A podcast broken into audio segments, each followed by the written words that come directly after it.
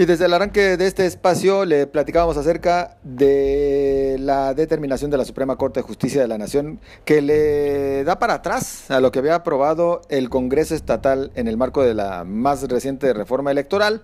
Usted recordará pues que habían decidido acortar los tiempos de las campañas para este 2021. Hubo tres acciones de inconstitucionalidad promovidas estas por los partidos políticos Somos, antes el, eh, era PES, además de Morena y Partido de la Revolución Democrática. Ya la Suprema Corte de Justicia de la Nación determina pues que no hay tal y por lo tanto estaremos hablando de que pues ya tendrían prácticamente en unos cuantos días que iniciar eh, el proceso electoral 2021 por lo que corresponde a Jalisco. Yo saludo a Natalia Juárez, eh, dirigente estatal del PRD, para que nos dé su punto de vista acerca de esta decisión de la Suprema Corte. Natalia, ¿cómo estás? Buenas noches. Muy buenas noches, José Ángel. Estoy muy bien, afortunadamente, y espero que tu radio escuchas y tú se encuentren bien. Pues mira, eh, nosotros eh, opinamos primero que tenemos la fortuna de, contar con instituciones que den la razón jurídica y constitucional a las arbitrariedades y a las reformas inconstitucionales pero también eh, reformas completamente antidemocráticas que el legislativo aprobó, que no por tener la, la, cantidad de diputados o los, para aprobar ciertas o cuales reformas, esto, esto es legal. Esto nos da a nosotros muchísima tranquilidad, también nos pone eh, en una perspectiva mucho más equitativa respecto al proceso electoral del 2021 que ya tenemos encima eh, te recordarás, eh, José Ángel, que, tuvimos una charla contigo respecto a este tema junto con el diputado Gustavo Macías, donde hablaban ellos de que tenía que ver con cuidar al ciudadano, que tenía que ver con que la pandemia nos estaba orillando casi casi a hacer este tipo de planteamientos con esta falsa paternidad no paternalista la, la, la reforma a conveniencia de los que ahorita tienen el que están en el gobierno y que nosotros desde el principio decíamos que no era una reforma que se eh, ajustara a los principios democráticos que tanto trabajo nos ha costado construir, José Ángel, y que con este tipo de reformas pues ponen en entredicho todos los avances que estamos teniendo. Por eso nosotros estamos sumamente tranquilos y contentos eh, particularmente yo estoy contenta y estoy tranquila por la resolución de la Suprema Corte, por la ponencia que el, ministro Pardo Rebolledo eh, expuso el día de hoy, que estuvimos muy atentas, yo me aventé todo el todo el, pleno y bueno, esa es la opinión que nos que nosotros tenemos respecto. Eh, Natalia, ¿qué tanto les representaba en realidad pues una elección inequitativa injusta? ¿Qué tanto les restaba posibilidades de competitividad el acortar eh, el proceso?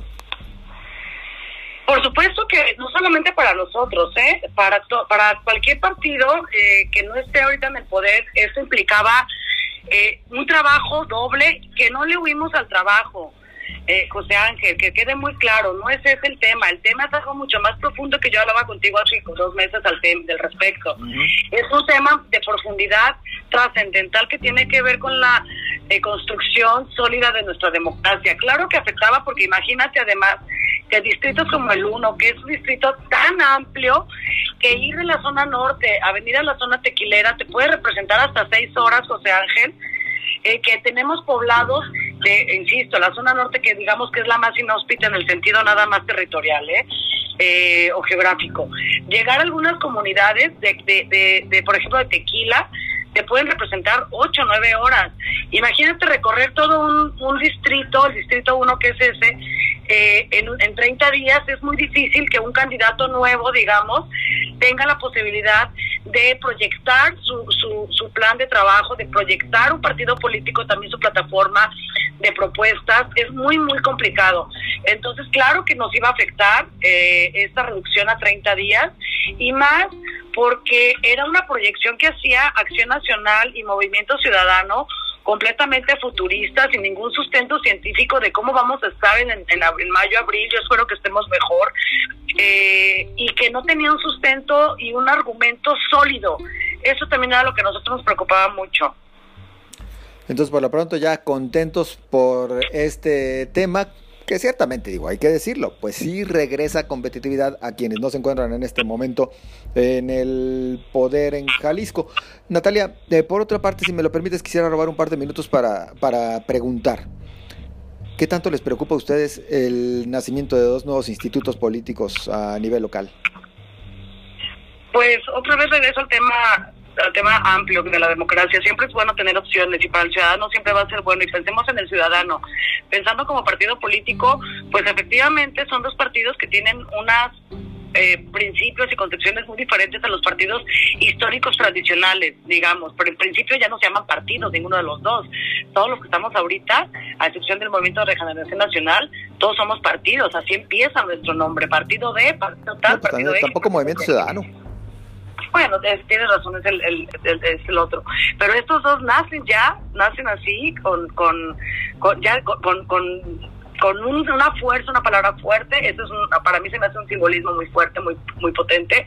Y claro que es va a ser la misma, la, la, ciudadanía y el votante es el mismo, la cantidad de votantes es el mismo. Vamos a tener que ser muchísimo más competitivos, mucho más propositivos, mucho más atractivos, ser una, una opción real para el ciudadano y para eso tenemos que ser súper imaginativos y tenemos que ser muchísimo más creativos para hacer esa opción porque efectivamente pues sí es, nos van a, a existe la posibilidad de que, que, nos quiten, o no nos quiten, sino que el ciudadano los vea como una opción y pues más votantes no hay, somos los mismos, ¿no?